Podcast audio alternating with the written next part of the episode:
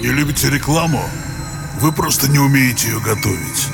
Самый честный подкаст «Анатомия рекламы» расскажет, как там все устроено. Пробирает до печенок. Слушай прямо сейчас.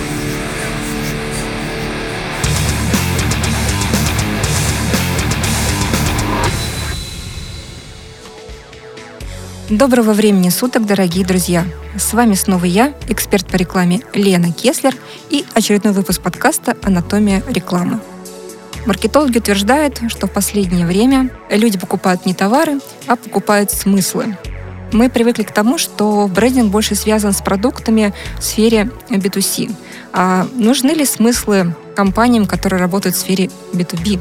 Давайте поговорим об этом, э, и поможет э, мне разобраться в этом вопросе наш сегодняшний гость э, Елена Провис, основатель бутик-агентства Branding Project. Елена, привет. Да, добрый день, Елена. Вот я смотрю на тебя, так не скажешь, что ты как-то э, в промышленном бизнесе имеешь к нему отношение, но посмотрела твою биографию и выяснила, что довольно-таки долго ты там проработала. Можешь немножко подробнее рассказать, э, вот вообще, как ты пришла к пониманию того, что э, и промышленному бизнесу, в принципе, тоже нужно заниматься собственным брендингом, потому что мои друзья, которые там работают, я от них таких э, э, предложений и предположений не слышала. Да, конечно, с удовольствием. На самом деле мой опыт действительно связан и с промышленностью. Я проработала более 20 лет э, в маркетинге промышленных компаний. Это были и электротехника, и светотехника, и нефтегазовое оборудование, даже такие стратегически важные задачи, оборудование для стратегически важных задач э, атомная промышленность, военная, горнодобывающая и так далее. И одновременно с этим я проработала ровно 10 лет в галерее современного искусства. Это был семейный бизнес, живопись и скульптура. И именно именно вот этот суперэффективный микс маркетинг в промышленности и искусство дали мне понимание вообще, что такое упаковка бизнеса, брендинг и вообще, что нужно сделать и что нужно показать, чтобы люди увидели смыслы, заинтересовались продуктом и его купили. И отвечая на твой вопрос, вот то, о чем ты начала говорить в самом начале, про брендинг, что он, э, возможно, не так заметен в промышленных компаниях, я бы хотела сказать, что на самом деле сейчас э, время, когда у нас меняются приоритеты э, и, соответственно, меняется и отношение к самому брендингу, к упаковке бизнеса, к смыслам, потому что еще недавно у нас было время такого масс-маркета э, когда до отключения таргета, да, до, вот, до каких-то там моментов, которые сейчас всем известны. Было так, был такой замкнутый круг, ты заплатил за рекламу, получил трафик, сделал продажи, и вот так по кругу опять за рекламу, трафик и продажи.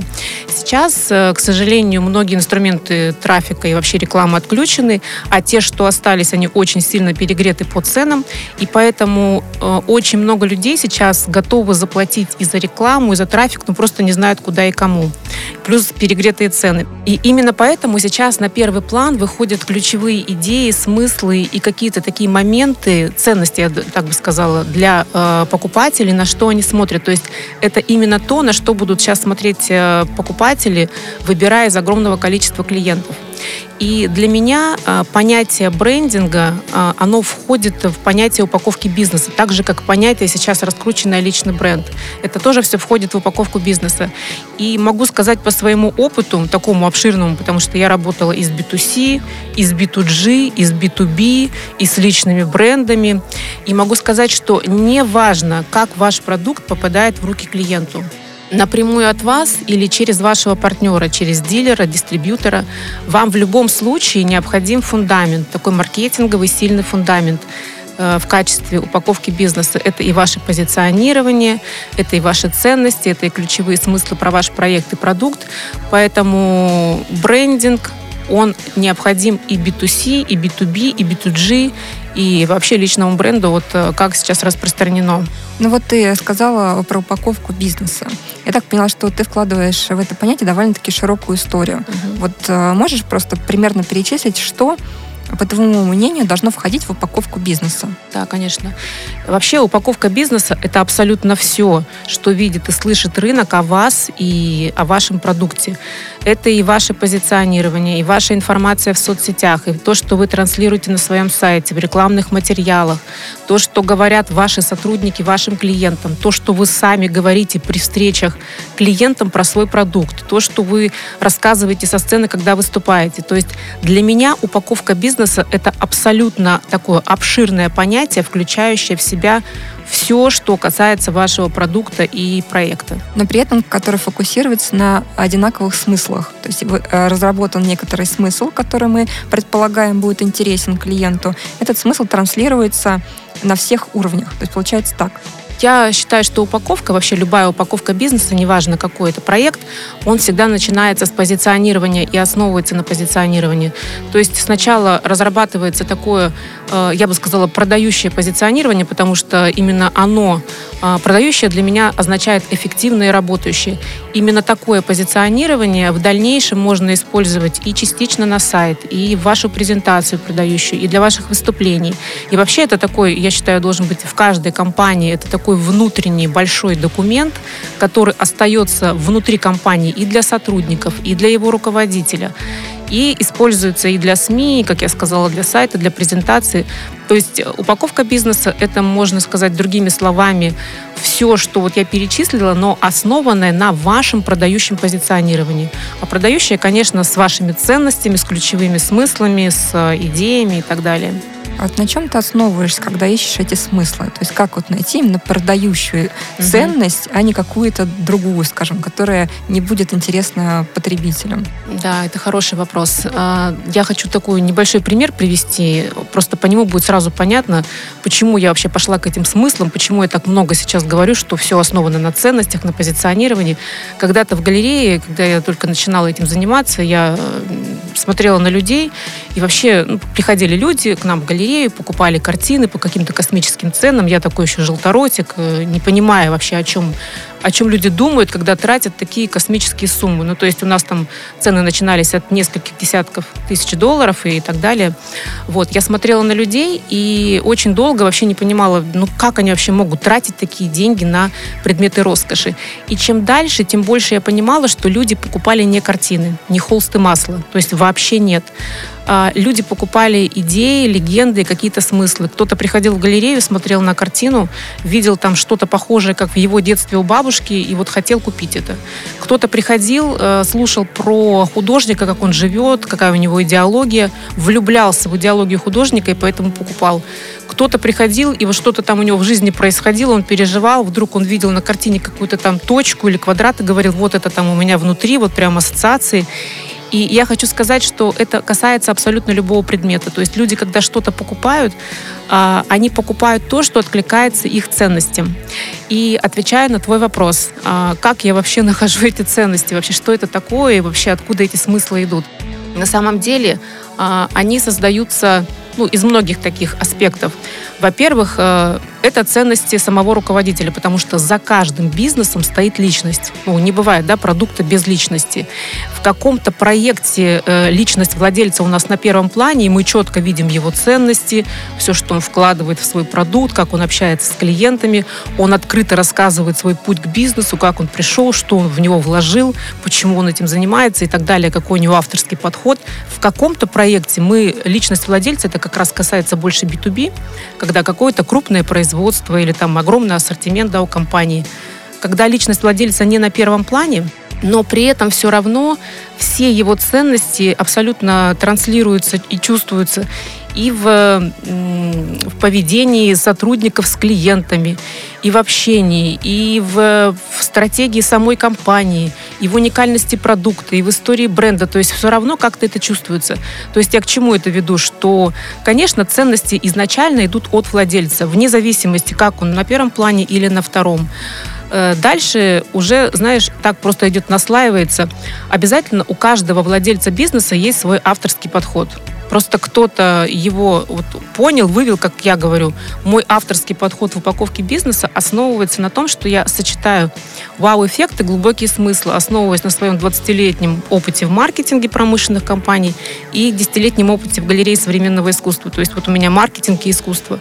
У кого-то авторский подход будет заключаться там в Возможно, он там в детстве занимался спортом, человек каким-то таким, ну вот он такой достигатор, и вот сейчас он перенес вот это вот цели, целеполагание, цели достижения в свой бизнес, и тоже может сказать, что мой авторский подход вот основан на этом. Он есть у каждого. То есть помимо ценностей можно еще посмотреть авторский подход э, владельца бизнеса, что он вкладывает в свой продукт. Дальше, конечно, идут и сама э, уникальность компании и уникальность продукта. То есть мы, когда отвечаем на вопрос, э, что мы вкладываем в свой продукт и что мы хотим дать клиентам, и какой результат э, получают клиенты. Конечно, вот из этого мы раскладываем свой проект и продукт на такие составляющие, которые его отстраивают от других, и мы сами уже создаем такое свое продающее позиционирование. Помимо уникальности продуктов, ценностей, э, помимо авторского подхода в бизнесе. Также есть и миссия компании. Как бы громко это ни звучало, но все равно мы все делаем что-то, что не ради денег, а вот ради какой-то там, не знаю, пользы, нашего вдохновения. Пользы я имею в виду окружающим. Поэтому также каждый человек, кто делает какой-то бизнес или ведет какой-то проект, он может задуматься о своей миссии. Если ее какими-то такими простыми словами выразить, то она всегда перекликается и с вашим продуктом, и с вашими принципами работы и так далее.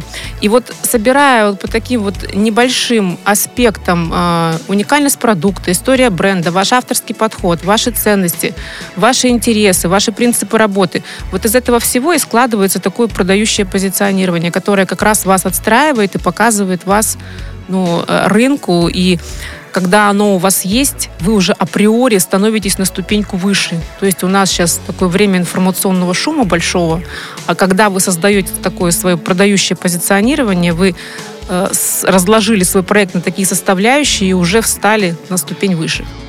Пока звучит, вот то, что ты рассказываешь, э, звучит так, как э, такой поиск как э, золотоискатель, когда по крупицам вымывает вот это золото из э, ручья и угу. в конце концов получает какую-то ценность. То есть это получается довольно-таки длительный процесс.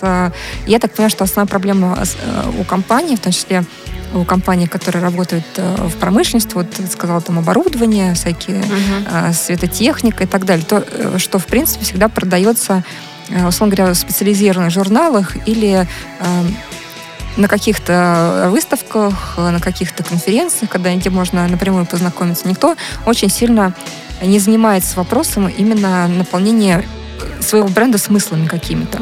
получается так, что ты помогаешь людям, которые э, не знают, как это сказать, не знают, как это концентрировать, скажем так, вот это все, что у них есть, э, помогаешь им фактически себя осознать снаружи и предложить вот, этот, вот, э, вот эти вот смыслы э, в некоторой вербальной визуальной форме которая будет mm-hmm. понятна основной общественности, скажем так, на которую это нацелено.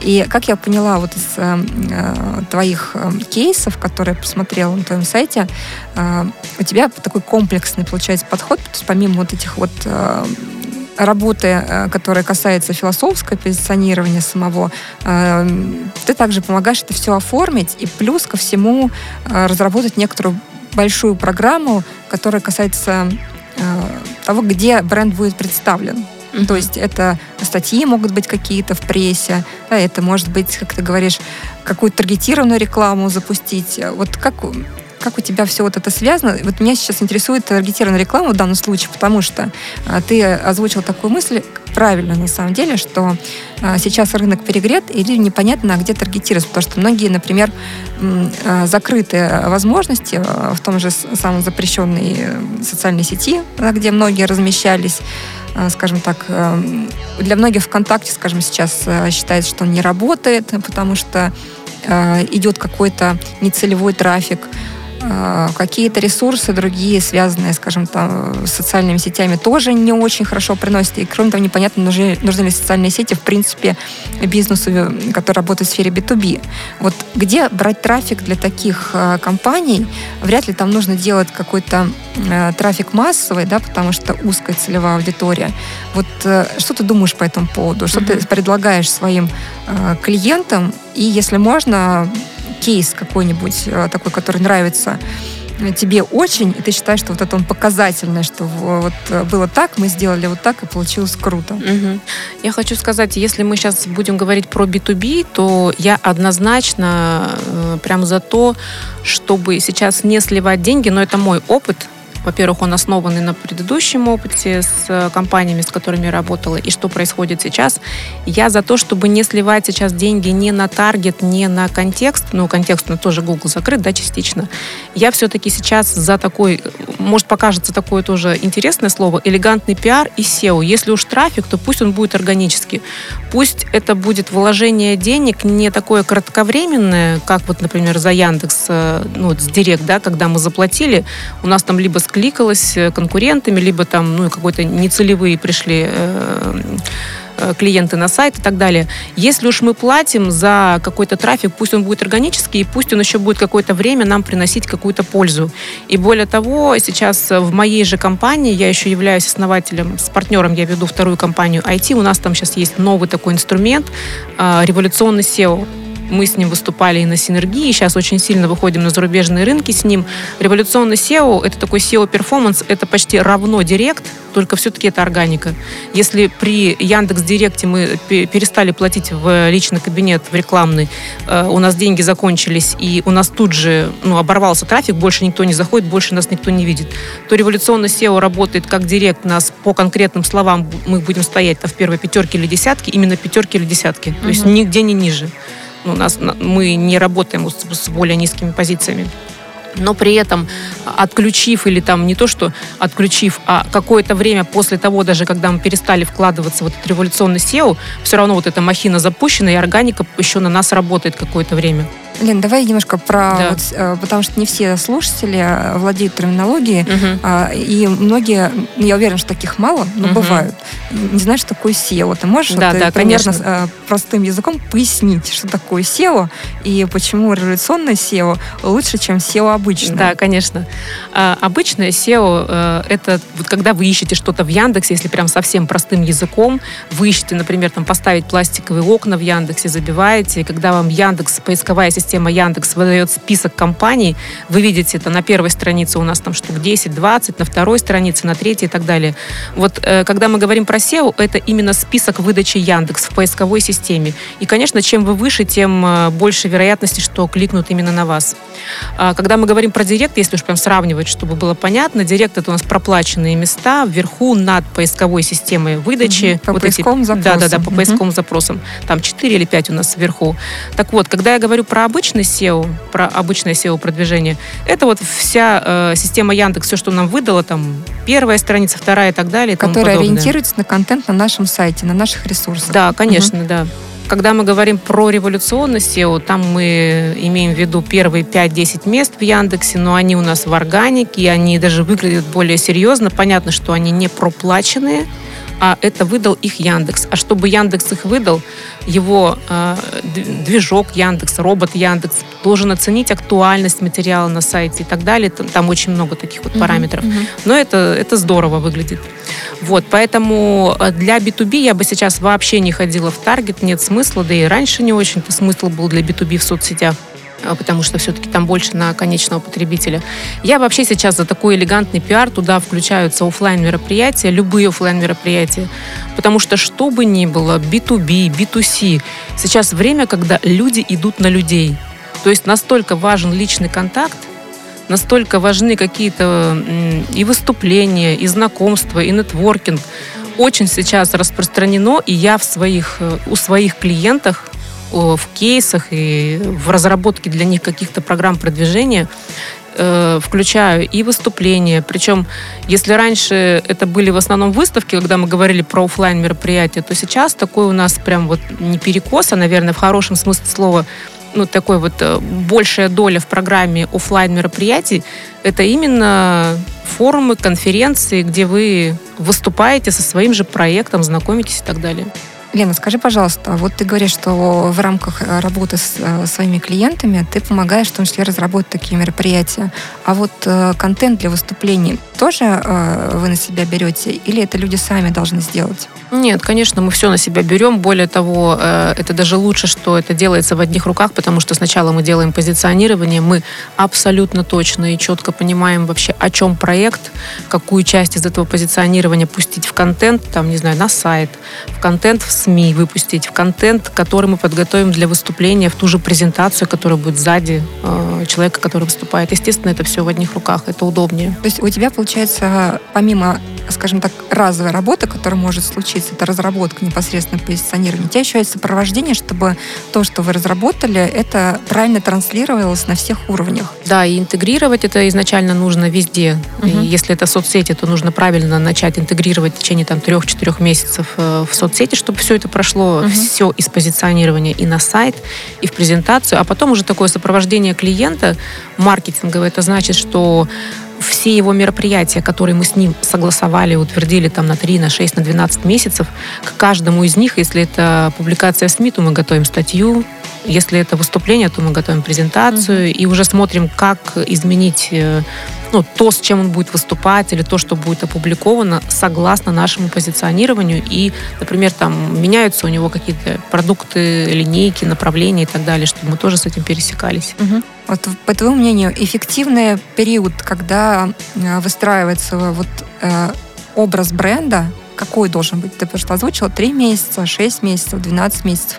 Вот с твоей точки зрения, с э, точки зрения твоего опыта, эффективный период становления бренда какой? Да, с моей точки зрения это от 6 до 12 месяцев. То есть э, я не люблю каких-то передозировок. Для меня они выглядят, ну, когда бывает, знаете, там в течение месяца-двух надо срочно там вот огромными ударными дозами и куча публикаций и выступлений и так далее. Для меня они выглядят немножко так, как хаос, такая суета. Я больше за элегантный такой пиар, но неважно, там просто пиар или еще в поддержке с обычной стандартной рекламой. Поэтому, когда мы сделали такое позиционирование комплексное, я советую клиенту э, постепенно, плавно, чтобы это выглядело достойно, как-то, ну, естественно, нативно, Э, в течение 6-12 месяцев все это интегрировать, то есть такое вот планомерное и равномерное распределение вот на эти месяцы mm-hmm. своих мероприятий. А потом, что делает клиент? Он может потом сам продолжать? Или он там привязан, условно говоря, к э, вашему бутик-агентству на веки вечные? Конечно, он не привязан. Самое главное, что происходит для клиента вот за эти 6-12 месяцев, у него накапливается, это накопительный эффект всегда у мероприятий, которые направлены на пиар. Все-таки вот в таких программах э, для становления бренда я больше делаю акцент на пиар и чуть-чуть поддерживаю стандартной рекламой. Так вот, э, так как это накопительный эффект, у него накапливается такая вообще платформа, которую потом можно поддерживать самостоятельно. И, как мне показывает практика, СМИ потом уже сами приходят к клиенту и говорят, а не хотите ли вы дать комментарий? А не хотите ли вы теперь напечататься еще вот немножко у вас там что-то меняется? Угу. То есть э, вот у нас сначала такая платформа выстраивается, а потом все идет по такой уже, знаете, по нативной, естественной такой колее. Всегда задаю вопрос, не всегда на него отвечают, но вдруг э, бюджет какой должен быть у клиента, чтобы, ну, примерно, да, там, в среднем, средний по больнице, скажем так, э, который будет эффективным э, вот на год? тоже вам не скажу ответ. Почему? Потому что, ну, ведь разные проекты бывают. Если это проект, связанный, там, человек делает какие-нибудь дизайнерские часы, это одно. Если это консультации по какому-нибудь там, по психологии, по недвижимости и так далее, это совершенно другое. Поэтому я не буду гадать, абсолютно все разные проекты. И самое интересное, что у каждого свои возможности, свой взгляд. Вот кто-то хочет э, еще и свой личный бренд чуть больше продвинуть, поэтому, конечно, затрат будет больше. Ну, потому что вот есть еще цель такое, вот знаете, саморазвитие, свою экспертность повысить в каких-то кругах определенных, да, вот, поэтому там будет бюджет побольше. Если нет такой цели, то, конечно, бюджет поменьше. Поэтому все это зависит от таких вот индивидуальных. Это как вот у нас э, есть вот эти вот бегунки на Настройка Настройки, да, мы можем там вот э, выше, ниже делать, так и здесь. Бюджет варьируется. А можешь вот э, привести какой-то кейс любимый, да, который был выполнен вашим бутик-агентством, угу. которым ты гордишься. Да. А, вот, ну, просто чтобы да, наглядно конечно, было конечно. нашим слушателям понятно вообще, как это работает в комплексе. Да, а, это один из последних кейсов, и мне очень нравится, потому что у многих, э, ну, это на самом деле не то, что у многих, а вообще есть такое мнение, что упаковку бизнеса делают потому, что, например, плохо идут продажи ну, клиенты не понимают ценность, да, вот мы наняли много, много менеджеров по продажам, мы запустили трафик, э, клиенты пришли, но вот почему-то продажи не идут. Очень часто это одна и та же причина, потому что э, клиенты не понимают вашу ценность, уникальность и так далее. Вы можете делать обалденный продукт, но просто вы это не донесли. И вот когда такая проблема случается, сложности, клиенты приходят за упаковкой, говорят, переупакуй или упакуй заново. А один из последних кейсов у меня он сработал совершенно наоборот. И их меньше таких кейсов, но они есть. Когда люди приходят за упаковкой не потому, что у них идут плохо продажи или там не работает трафик. Вот последний кейс э, это международное агентство недвижимости. Э, клиент, она продает только премиум э, то есть не эконом, не комфорт, чуть ну, немножко бизнеса и больше премиум класс в Москве, Дубае и в Турции. Так вот, у нее 100 человек там в одном городе сидят э, около 50 в Москве. Все прекрасно. Работает с э, очень крутыми бизнес-консультантами, настроены продажи, трекеры. То есть там настолько бизнес-модель классно выстроена. И она пришла упаковаться не потому, что вот что-то плохо, а потому, что ей нужно сейчас перейти на следующий уровень, то есть уже продавать более, еще, еще круче объекты, стать э, более таким известным экспертом в своей нише, то есть вот прям перейти. А, она 22 года на рынке, 30 лет вообще в бизнесе, то есть твердых фактов очень много. Но когда мы на нее посмотрели, вот таких же игроков достойных, которые там с крутыми застройщиками работают, долго лет, ну, много лет на рынке, огромное количество сотрудников, их очень много, и она вот встала с ними в одну линию. А чего-то такого уникального конкретно про нее, потому что вот когда мы вспоминаем, вот я любого из вас спрошу, вспомните какую-нибудь такую классную, известную компанию, мы же всегда знаем, кто стоит у руля. Там мы больше про личность сразу начинаем говорить говорить. Ну, понятно, почему такая известная компания, и почему-то они так классно работают. Там вот человек, вот он такой, да. И э, вот она пришла упаковаться для того, чтобы перейти на следующий уровень. Мы ее переупаковали, то есть мы э, подвязали ее компанию к личному бренду, как раз вывели авторский подход. Очень много стало такого, не то что личного. Э, когда мы говорим про завязку личного бренда, это не значит, что мы там сказали, вот я родился там, любил это и вот делал то в детстве, да, или там сейчас люблю что-то такое. Это настолько все аккуратно интегрируется. В общем, в этом кейсе мы сделали переупаковку, я сделала и стратегию продвижения, Сейчас мы выводим ее и на международный рынок, и в России. И сразу это заиграло другими красками. То есть теперь это уже вот все, что она планировала, и повысить чек за свои услуги, и продавать более там дорогие объекты. Сейчас вот с новой упаковкой, с новыми смыслами, с новой ключевой идеей это стало оправдано. А до этого это были чисто сухие бизнес-факты, которые ничем абсолютно не отличались от других таких же достойных игроков рынка, вот с такими же твердыми фактами. Угу. Лен, спасибо большое, очень интересную информацию. Я думаю, что нашим слушателям тоже будет интересно, особенно которые как раз в сфере B2B B2B работают. Для них мы не часто делаем какие-то полезные э, советы. Э, думаю, что надо участить эту историю. Э, так что, друзья мои, если у вас не очень идут продажи или вы хотите перейти на новый уровень, подумайте о том, что, может быть, вы не то продаете, вам просто нужно добавить смыслов и сменить упаковку. Напомню, что сегодня в гостях у нас была Елена Провис, основатель бутик-агентства Branding Project, который нам рассказал много всего интересного и в том числе открыла тайну, почему у вас, может быть, не все так хорошо, как хочется. Поэтому, если хотите, чтобы было хорошо, а не знаете, куда обратиться, то, пожалуйста, Елена с удовольствием вас проконсультирует. Ссылочку дадим а, в описании к этому подкасту, поэтому заходите, смотрите. На сайте много кейсов, а подробности можно всегда обсудить напрямую с Еленой или с ее сотрудниками. На сегодня все, друзья. Услышимся в следующих подкастах. Пока.